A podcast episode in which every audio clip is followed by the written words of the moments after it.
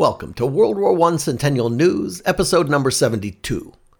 It's about World War I then, what was happening 100 years ago this week, and it's about World War I now, news and updates about the centennial and the commemoration.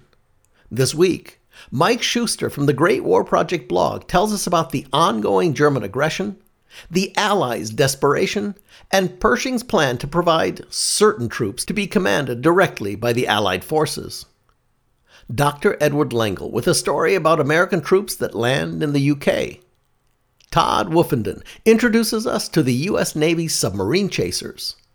Raul Lufberry III tells us about a recent event in Connecticut commemorating his great-uncle, Raul Lufberry. Peter Alhadeff and Patrick Gregory join us from the World War I website, Centenary News. Catherine Akey with the commemoration of World War I in social media. All on World War I Centennial News, a weekly podcast brought to you by the U.S. World War I Centennial Commission, the Pritzker Military Museum and Library, and the Star Foundation. I'm Theo Mayer, the Chief Technologist for the Commission and your host. Welcome to the show.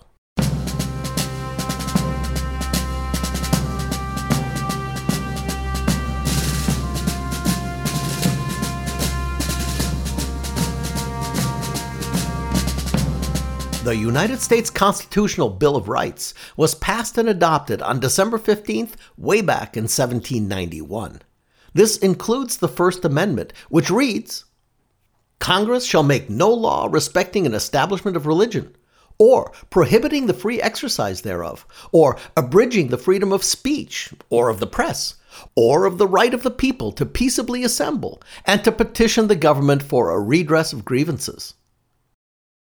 126 years later, in 1917, under the pressures of entering World War I, this constitutional right of the American people came under attack in profound ways.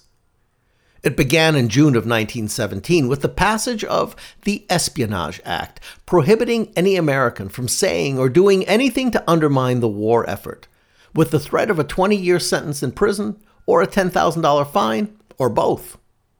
4 months later, in October of 1917, Congress followed up with the Trading with the Enemy Act, which empowered the government to confiscate the property of any person who engages in trade or any other form of financial transaction with an enemy nation during wartime. Overall, about $500 million worth of property was seized by the federal government in World War I from German immigrants and companies with ties to enemy nations, an amount equal to the entire federal budget before the war. But the most onerous attack on the First Amendment was coming. Now, with that as a background, let's jump into our centennial time machine and roll back 100 years ago this week to learn more about the new Sedition Act.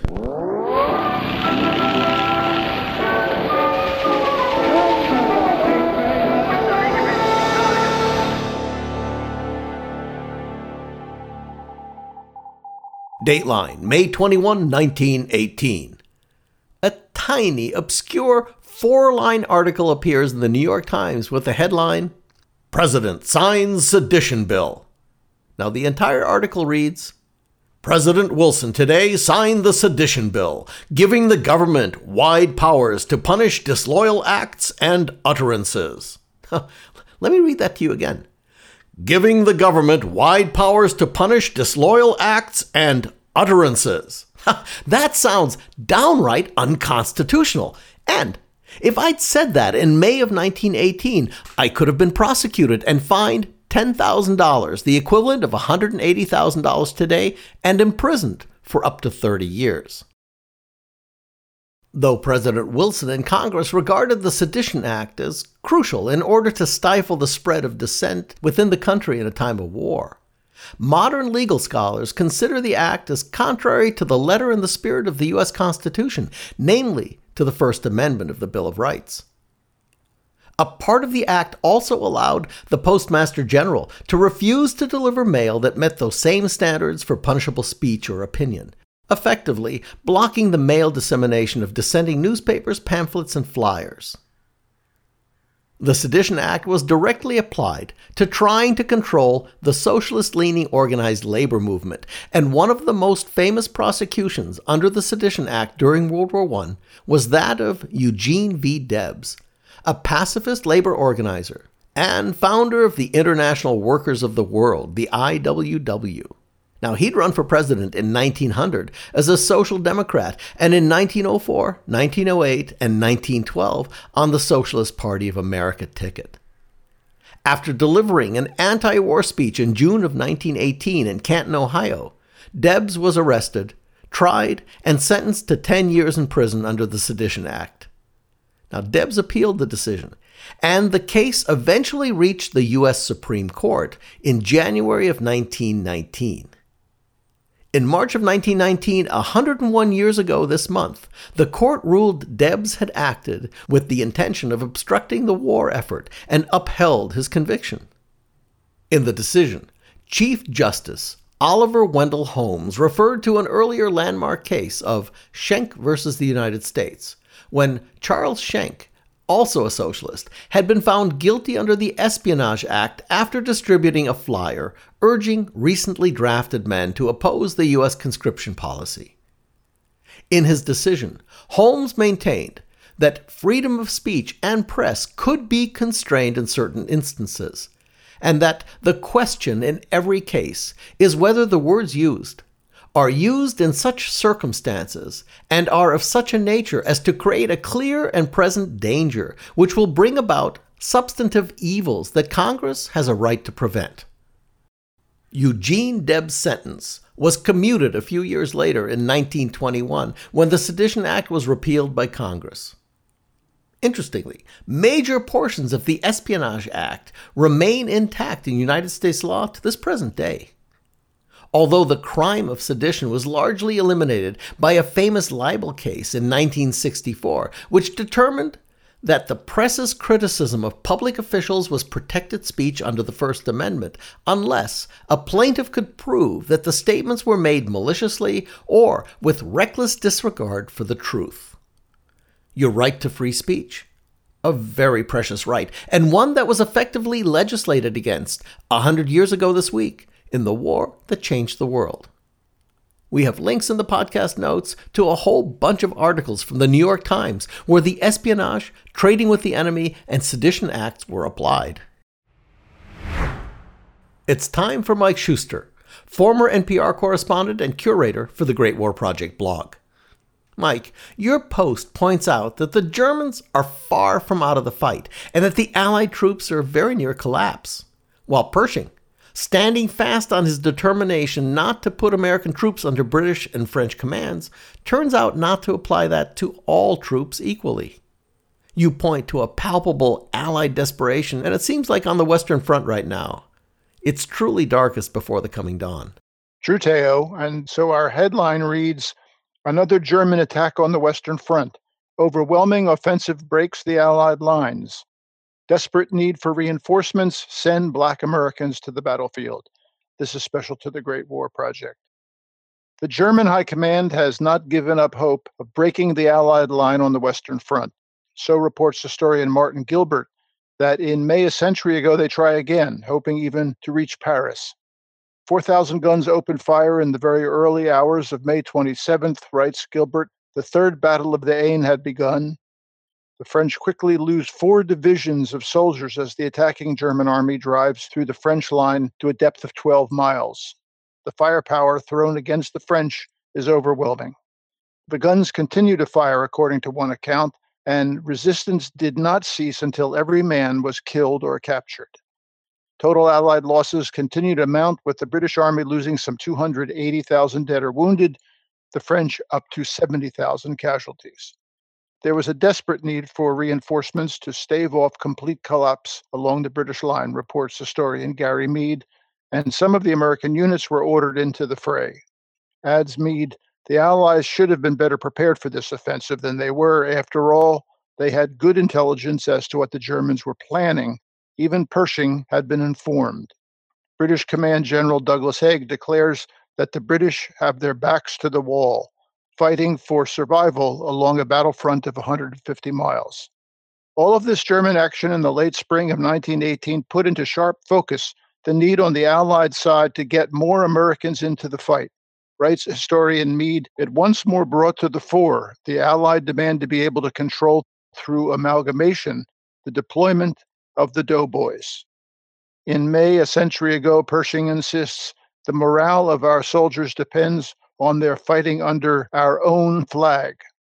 In their efforts to get hold of American troops, reports historian Mead, British and French military and political leaders did their utmost to ignore, belittle, and undermine Pershing.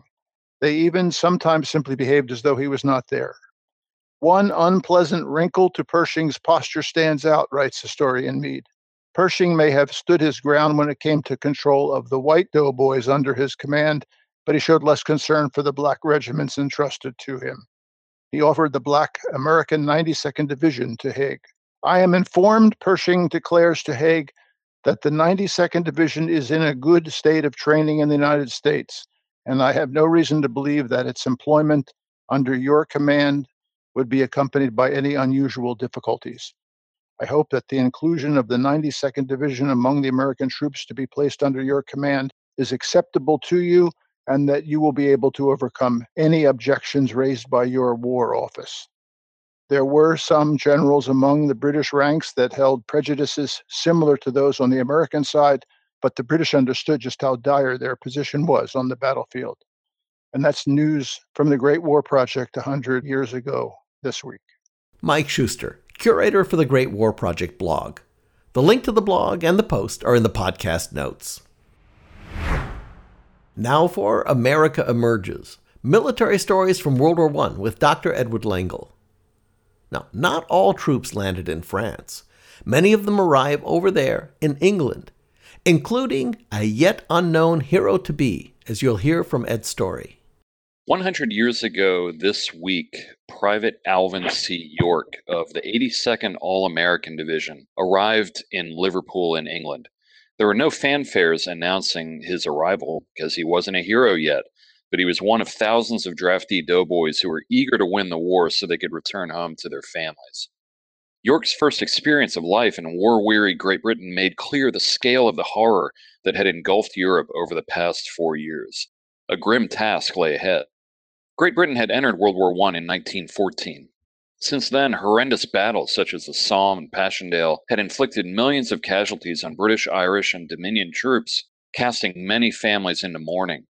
Germany's submarine campaign against British and Allied shipping and the demands of feeding millions of soldiers on the continent reduced civilians to near-starvation diets. Nor were British non-combatants safe from harm. 3 days after York and his comrades stepped onto the docks at Liverpool, a German bombing raid on London killed almost 50 men, women, and children, and wounded nearly 200 more. York, who was a humble farmer from Fentress County, Tennessee, sought no praise. He had found his peace with God, and he just wanted to do his job. Still, many of his buddies were disappointed by the apparent apathy of British soldiers and civilians. When the SS Scandinavian, carrying York's 328th Regiment, disgorged its cargo of eager doughboys on May 16th, hardly anybody seemed to notice. Dockside, some well-meaning British civilians gave the Americans fish sandwiches and weak tea. Some doughboys quietly poured the tea into the harbor, hoping they'd receive better stuff later, and they didn't. The doughboys kept their eyes open for British women, only to discover that many of them wore black to mourn loved ones. Private York enjoyed hiking and riding trains across the tidy English countryside over the following days, but was disappointed by London's griminess and somber mood. Terribly homesick, he could only think about his family and the beauty of East Tennessee. He probably daydreamed about black-eyed peas, ham, and apple turnovers, too. The All-American Division's 325th Regiment was treated to a review, inspection, and salute from the King and Queen of Great Britain during his trip through London, but not York or the rest of the All-Americans. For them, the atmosphere was all business, as they arrived at Dover and prepared to join ferries that would take them to France, not realizing that a short distance away their comrades were about to enter full-scale combat for the first time.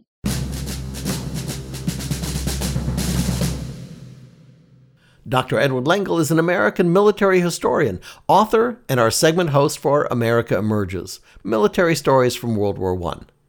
There are links in the podcast notes to Ed's post and his website as an author. from the Great War channel on YouTube, videos about World War I 100 years ago this week, and from a more European perspective. New episodes this week include The Oostende Raid and The Peace of Bucharest. Another episode is Marie Curie in World War I and Who Killed the Red Baron. Finally, Evolution of French Infantry during World War I. See their videos by searching for The Great War on YouTube or by following the link in the podcast notes. That's the news from 100 years ago this week. Now it's time to fast forward into the present with World War I Centennial News Now.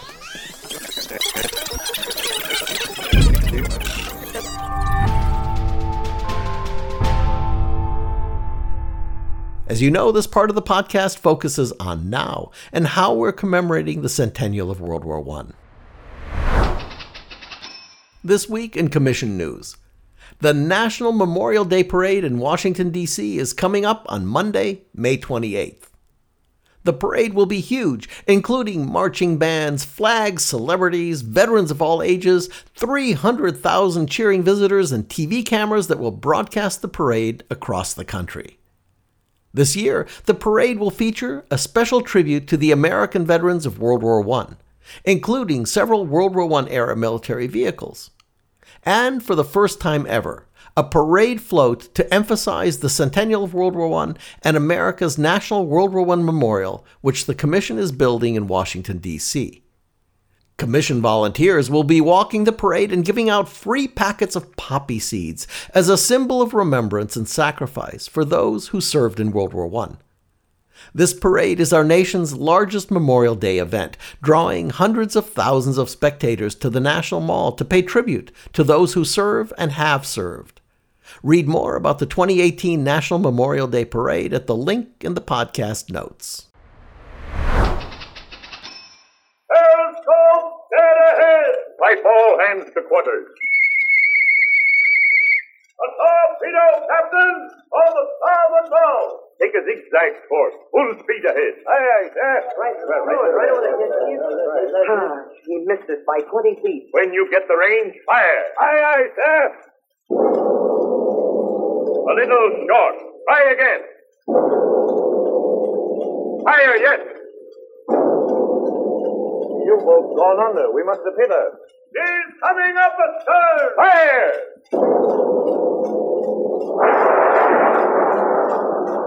A direct hit. It's blown to pieces! Hey! Where's the man that fired that shot? Here I be, Captain. I'm the feller, Hickey Hank from old Yap Hank. Good boy! Yes, indeed, dumb boy. We're on our way across the foam to fight for those we left at home, sweet home. Are we downhearted? No, no, no. We're doggone glad that we can go. A jolly bunch of stars are we love to sail the deep blue sea and sing so merrily, so merrily. A sailor's life is so full of joy, and all the girls are sailor boys. That's why, the reason why we love to sail the deep blue sea. That was a 1918 radio-style dramatization from a submarine attack on a U.S. ship, from a cylinder recording that we found. For a more contemporary take, and for this week's Spotlight on the Media, we're going to learn more about the U.S. submarine chasers of World War I. Joining us is Todd A. Woofenden, editor of the Subchaser Archive website and the author of the book, Hunters of the Steel Sharks, The Submarine Chasers of World War I.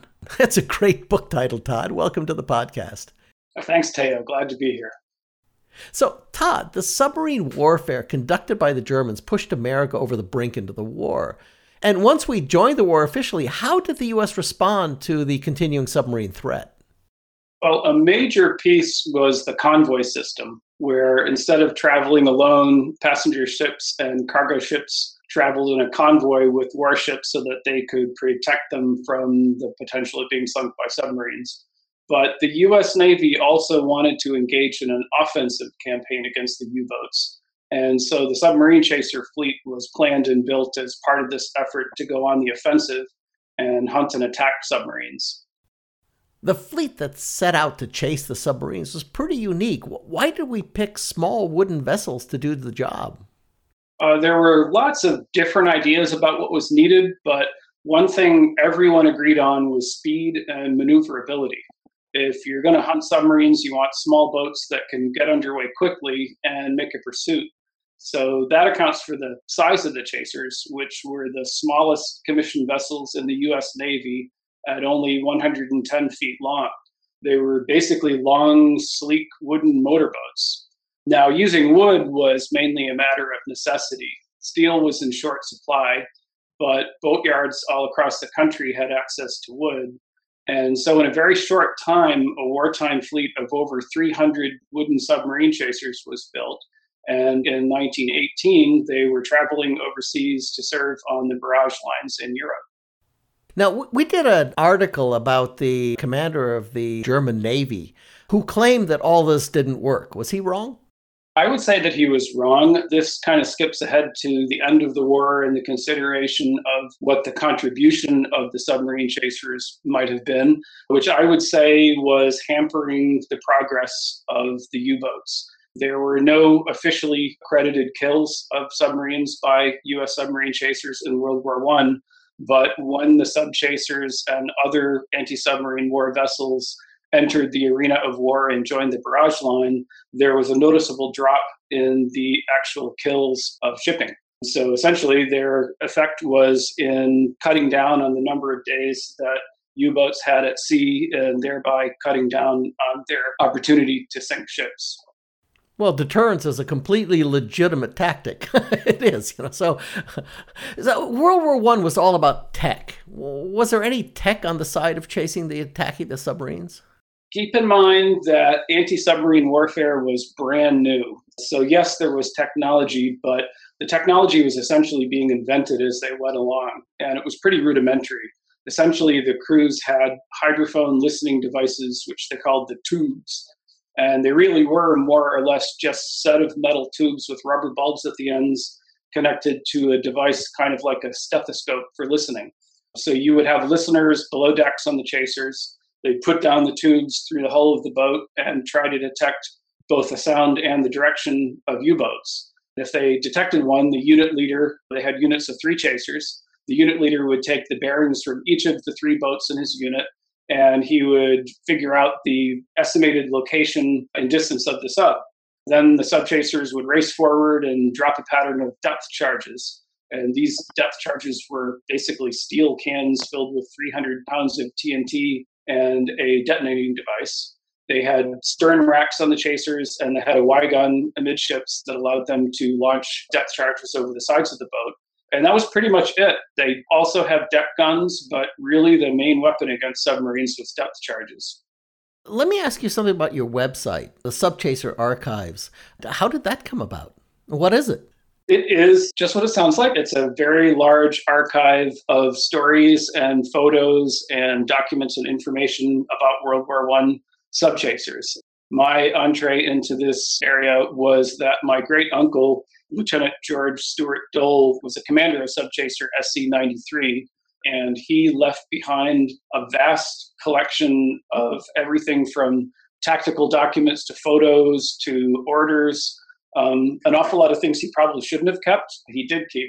And that passed down to me, and when I looked at this collection, I said, wow, here's an untold story and some really fascinating documents. So I started the Subchaser Archives website as a way to put some of this information out for people, but also it has really grown into a site with lots of contributions from other people all over the world. Hundreds of people have sent photo collections and documents and letters and things. So it has become kind of a worldwide archive on a very narrow but interesting little slice of history. Well, Todd, thank you so much for joining us. Thank you. My pleasure, Theo. Todd A. Woofenden is the editor of the Subchaser Archive website and the author of the book Hunters of the Steel Sharks, The Submarine Chasers of World War I. We have links in the podcast notes for how to learn more and how to get Todd's book. For events, this week we want to feature a commemoration event that took place recently in Wallingford, Connecticut. The event honored the centennial of the combat death of French-American pilot Raul Lufberry, the eighth pilot to join the Lafayette Escadrille. Lufberry went on to command the 94th Aero Squadron when the escadrille was disbanded in 1918. Lufberry was an ace three times over. He was killed in an aerial dogfight over Maron, France, 100 years ago this week on May 19, 1918. Here to tell us more about his life and the commemoration in Connecticut is his great-nephew, Raul Lufberry III. Raul, welcome to the podcast. It's very nice to be here. Thank you for having me, Theo. Raul, what a wonderful namesake you carry. I mean, Raul Lufberry was a really colorful character. And could you tell us a little bit about your great-uncle? Major Lufberry was actually born in France in 1885 to a French mother and an American father, Edward Lufberry, who had very close ties to Wallingford. Unfortunately, Anne passed away 26 years of age when Raoul was about 15 months old. After a few years, Edward remarried and decided to leave Raoul along with his two older brothers, my grandfather Charles and the oldest brother Julian, with their French grandparents. And Raoul left school at 12 years of age to begin working odd jobs. At about 15 years of age, Major Lufberry got the traveling bug. He became a globetrotter. He decided in 1906 to come to Wallingford, Connecticut, where his father was living with his second family, and his brother Charles, my grandfather, also residing. Both were doing well with their businesses and career opportunities. Raoul loved Wallingford. That's the place he wanted to settle down. After about 2 years, about 1908, Raoul decided to move on with his globetrotting adventures and went back and visited numerous countries in Europe, Asia, and Africa. He had 30 different jobs that ranged from baker, soldier, waiter, longshoreman, railway worker, brewmaster, laborer, construction worker, shipmate, aircraft mechanic, a hospital aide, iron basket manufacturer, peddler, race car driver, a factory worker, an aviation ground crew worker, a customs agent, a tiger hunter expedition assistant, a railroad ticket collector, and a carnival merry-go-round worker. So he would do anything. He met up with a famous exhibition pilot at that time known as Mark Pope. He was also a Frenchman. Mark and he hit it off. Mark was looking for a mechanic. Raoul had some mechanical abilities, and they toured all of Asia and parts of North Africa doing exhibition flying. This would be 1912, 1913, in numerous countries, showing the first airplane to many of the citizens of those countries and what flight was all about. Well, the war broke out in August of 1914.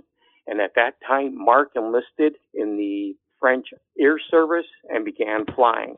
Raoul, being an American, basically joined the French Foreign Legion and within a few months also joined the French Air Service. In December of 1914, Mark Pope was killed in a flying accident flying for the French Air Service. Raoul basically at this time was not a pilot. He was doing a lot of mechanical work and ground crew service work, and decided because his very best friend, Mark Pope, was killed, that he would become a pilot, and he began flying bombers, and soon after moved on to fighter aircraft to revenge his good friend's death. As they say, he quickly picked up the skills, developed many tactics, and began shooting down German aircraft. He became the first American ace, October 12, 1916, by shooting down his fifth enemy aircraft. He then became a mentor, a leader for the Lafayette Escadrille, and became a triple ace in December of 1917. The Americans entered the war in 1918 of that January, and the Lafayette Escadrille basically was incorporated into the United States Air Service. The U.S. 94th Aero Pursuit Squadron is the unit that Major Lufberry joined and worked with for a number of months.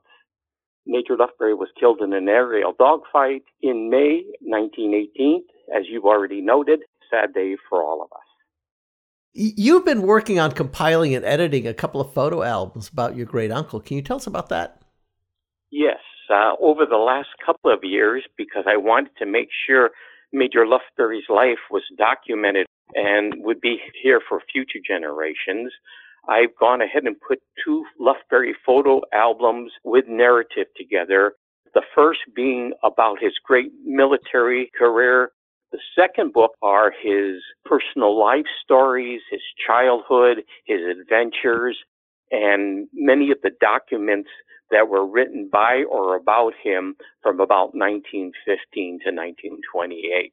And included in that are letters, though there weren't many, there were about 7 that were written by him or by his fellow pilots within his squadron about daily lives flying those early biplanes over the Western Front. Well, Raul, thank you for coming in and sharing the story of your great uncle with us. He's quite an adventurer. He very much was, and we considered him to be our family's hero and just an outstanding and remarkable pioneer military pilot that did amazing things back in World War I. Raul Lufberry III is the great-nephew of World War I ace and Lafayette Escadrille member Major Raul Lufberry. Learn more about the recent commemoration of his life and about his service in the war by following the links in the podcast notes. This week in our international report, we're going back across the pond as we're joined by the creators of a wonderful website called Centenary News. It's a super centralized resource for all things World War I, filled with news, articles, event listings, book reviews, and more. Joining us to tell us more are Peter Alhadeff, the editor for Centenary News, and Patrick Gregory, former BBC News editor, contributor to Centenary News, and co-editor and author of the book, An American on the Western Front. Gentlemen, thank you so much for joining us. Cheers, guys. It's a pleasure to be here. So let me start by saying that your website's really wonderful. It's very, very broad in perspective and a great resource, especially for our listeners. Starting with you, Peter, how did Centenary News start and who's behind it? Centenary News was founded by Nigel Dacre, who is a former editor of ITV News. That's the independent television commercial news channel here in the UK. And he got in early and he had it up and running in November 2011. So the site would be well placed to cover the build-up to the First World War centenary, or centennial, as you say. And his aim then and now was to provide independent and impartial coverage of centenary events and also to keep the reporting as international as possible so that we not, for example, just focused at all on the UK. But I think we achieve a pretty broad geographical spread. Like Nigel Dacre, my background is journalistic, and I spent the best part of 30 years producing news bulletins for BBC Radio here in London. The approach to the centenary is essentially, as a journalist, I wouldn't pretend to be a historian. We cover events commemorating the Great War as they have unfolded throughout 2014, 18, and in the remaining months of this year. So it's not a work of history as such, but we do have to provide the context. And it's also important to stress that the entire operation has rested on voluntary contributors. And I'd really like to thank all those who have taken the time and trouble to write features and other material for us. Well, as a kindred public history project, and with World War I being so epic and vast in scope, how do you guys manage your editorial calendar and choices for what you publish and what you don't? That is a very, very good question. Sometimes I look at the calendar of events and think this is going to be really quite a daunting proposition. I've reflected on this quite a lot recently when people ask what we are aiming to do. And I think it is essentially to produce a snapshot, or at the very least, a flavor of what goes on, so that if you were to look back on this site in, 5-10 years' time, you would see the kind of events that people were covering and the many different subject areas. Well, Patrick, you're interested and your expertise is focused on the American experience of the war. How did you get to come to that topic? Well, it's interesting. Peter and I, old colleagues from BBC, when I left the BBC, where I was a news editor about 5-6 years ago, I wanted to devote my time fully to history. When I left, devoting myself then to World War I study and research. Within that, I focused on co-editing and authoring a book you mentioned, An American Western Front, which took years of research and writing, but then that itself then pushed me into writing more fully and researching more fully all of the various aspects of the American War. Has there been a tendency to neglect or downplay America's role in World War I from a European point of view? Yes, there has been a tendency from the Europeans to downplay it or to just accidentally overlook it. What I find ever more curious is in the United States, I find that not only is it slightly downplayed on this side of the pond, it has been at a public level, I think, a sadly neglected war. I don't think it's neglected. I just think it's forgotten. So I agree with you. Peter, what have been your most popular articles and stories? From a reader standpoint, what are the ones that have got the most readership? Most of the evidence, I would say, is anecdotal. So it's sometimes judged by the social media responses or whatever. But our biggest ever Twitter response was actually related to ceremonies in Scotland honouring a pioneering doctor, Elsie Inglis, who founded a group called the Scottish Women's Hospital Movement to help the troops, notably in places like Serbia. She went to the British War Office and offered her medical services. They responded with, "My good lady, go home and sit still." Her offer of frontline medical help was then immediately accepted by France and other allied countries. With the sort of build up to, you know, women being granted the vote for the first time in Britain in 1918, I think that obviously struck a chord with people because we really did get a massive response on that one. In general, I think we've found there's been a good pickup both on the website and social media on the American stuff, be it, you know, most recently on Sabin's sculpture, or it may be on the Tuscania going down, it might be Seicheprey, it may be, you know, Cantigny coming up, that kind of thing. But that at least is heartening. Here's a question we just got in from our live audience. Where do most of your readers come from? Yeah, I've got the figures here, actually. 41% come from the UK. The next biggest is actually the United States. So that's a quarter of our readership. And then third is Australia, which is about 6% of the readership, then followed by Canada, France, Germany, Belgium, New Zealand, Ireland, and India. I really want to encourage our listeners to stop by your site at www.centenarynews, centenarynews.com. If you listen to this podcast, you're going to love this site. And gentlemen, thank you so much for joining us today. Cheers, Theo. Peter Alhadeff is the editor for the Centenary News website. Patrick Gregory is a former BBC News editor and contributor to Centenary News. Visit the site at www.centenarynews.com or by following the links in the podcast notes. Welcome to our weekly feature, Speaking World War I, where we explore the words and phrases that are rooted in the war. If you can face chaos, uncertainty, and drama without succumbing to panic and anxiety, you might be described as unflappable, marked by assurance and self-control. Though unflappable doesn't enter the English lexicon until the 1950s, it is derived from a World War I-era phrase, to be in a flap. Usually defined as to be worried, the phrase to be in a flap has its origins in the Royal Navy around 1916, taken from the frantic flapping birds would perform as they attempted to fly. The phrase spread among the ground troops as well, and there's a lot to be in a flap about during the war. Constant artillery barrages, snipers taking shots around the clock, poor food and living conditions. The phrase probably got a lot of use in the trenches. To be in a flap and unflappable. This week's phrases for Speaking World War I. There are links for you in the podcast notes. For articles and posts, here are some of the highlights from our weekly Dispatch newsletter. Headline: Lost and Found World War I Medal Returned to Veterans' Family in New Jersey. This is an update about our story of a recently found World War I medal in New Jersey. Its original owner family has been found and the medal has been returned. Headline: Maryland World War I Chapel, Keeping Faith in Troubled Times. Read about a local community commemorative event in Odenton, Maryland. On June 3, 2018, the public is invited to an outdoor concert and dedication of a World War I Centennial Monument at Epiphany Chapel and Church House in Odenton, Maryland. In 1918, the chapel was the home away from home for soldiers and included, quote, reinforcements to the chaplains of the colored regiments, unquote.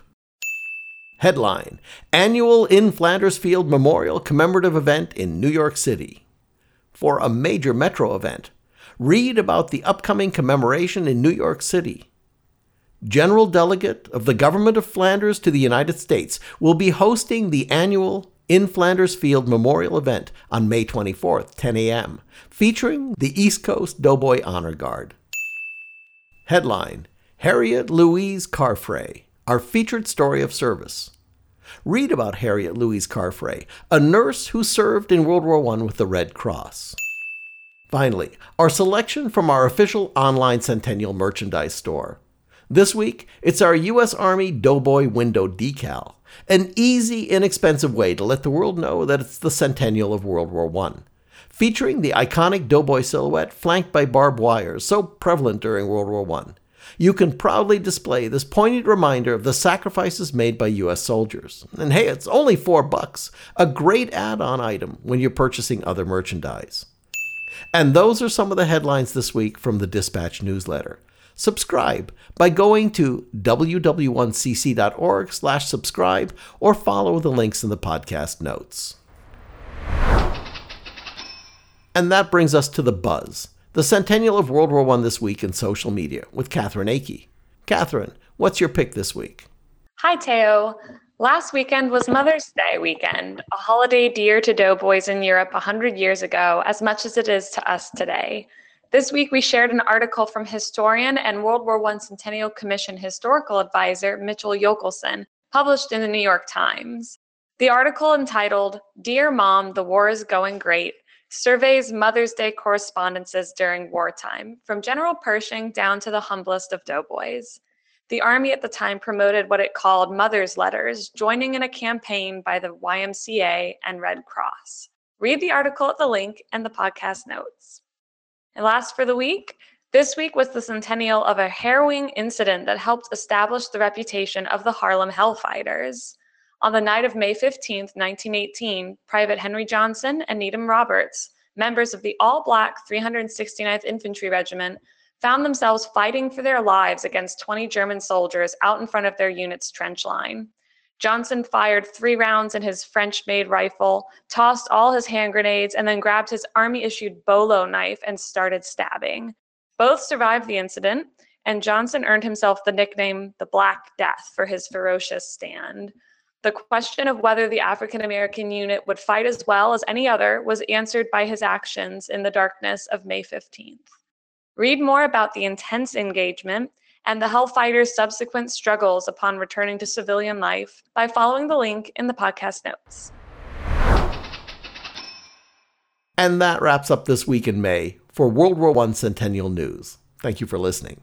We also want to thank our guests: Mike Schuster, curator for the Great War Project blog; Dr. Edward Lengel, military historian and author; Todd Woofenden, editor of the Subchaser Archive website and author of the book Hunters of the Steel Sharks, The Submarine Chasers of World War I; Raul Lufberry III, great-nephew of the World War I ace, Major Raul Lufberry; Peter Alhadeff and Patrick Gregory joined us from the website Centenary News; Catherine Akey, World War I photography specialist and line producer for the podcast. Many thanks to Mac Nelson, our sound editor, and to Eric Marr for his great input and research assistance. A small retraction from last week. We mistakenly referred to the co-founder of the Boy Scouts of America as Ernest Thomas Seton, rather than his real name, Ernest Thompson Seton. And I'm neither Thomas nor Thompson. I'm Theo, Theo Mayer, your host.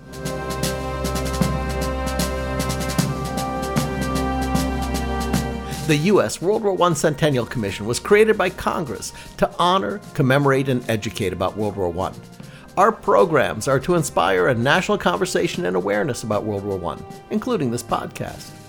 We're bringing the lessons of 100 years ago into today's classrooms. We're helping to restore World War I memorials in communities of all sizes around our country. And of course, we're building America's National World War I Memorial in Washington, D.C. We want to thank the Commission's founding sponsor, the Pritzker Military Museum and Library, as well as the Star Foundation for their support. The podcast can be found on our website at ww1cc.org/cn. That's Charlie Nancy. Now, with our new interactive transcript features for students, teachers, and for sharing the content. Just a note to listeners, the transcript publishes about 2 days after the show. You can also access the World War I Centennial News podcast on iTunes, Google Play, TuneIn, Podbean, Stitcher Radio On Demand, Spotify, using your smart speaker by saying, play WW1 Centennial News podcast, and now also available on YouTube. Just search for our WW1 Centennial YouTube channel.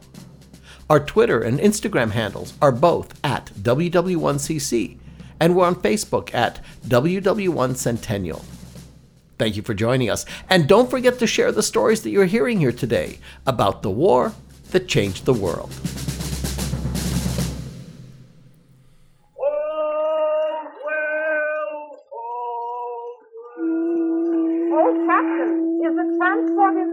Zone yet? Yes, but while it's more dangerous right here, there's danger everywhere on the sea. But don't worry, you Red Cross girls would be the first to be taken care of. Oh, we're not worrying any more than the boys are. We're on our way across the foam to fight for those we left at home, sweet home. Are we downhearted? No, no, no. We're doggone glad that we can go. Hey, that's a pretty good song, but I can sing a better one. Who are you? My name's Hickey Hank, and I used to sing soprano in our village choir. Well, go ahead and show the boys up, Hank. Well, I'll be darned if I don't. I'm a Hickey Hank. He's Hickey Hank. I'm Hickey Hank. He's Hickey Hank. I'm glad I left the farm to be an A1 fighting man. I'll come back someday in a captain's cap, and I'll take my best gal on my lap. Lots of kisses, make a missus. I'm Hickey, Hickey, Hickey, Hank, by Hank. You're all right, Hank. Some singer. So long.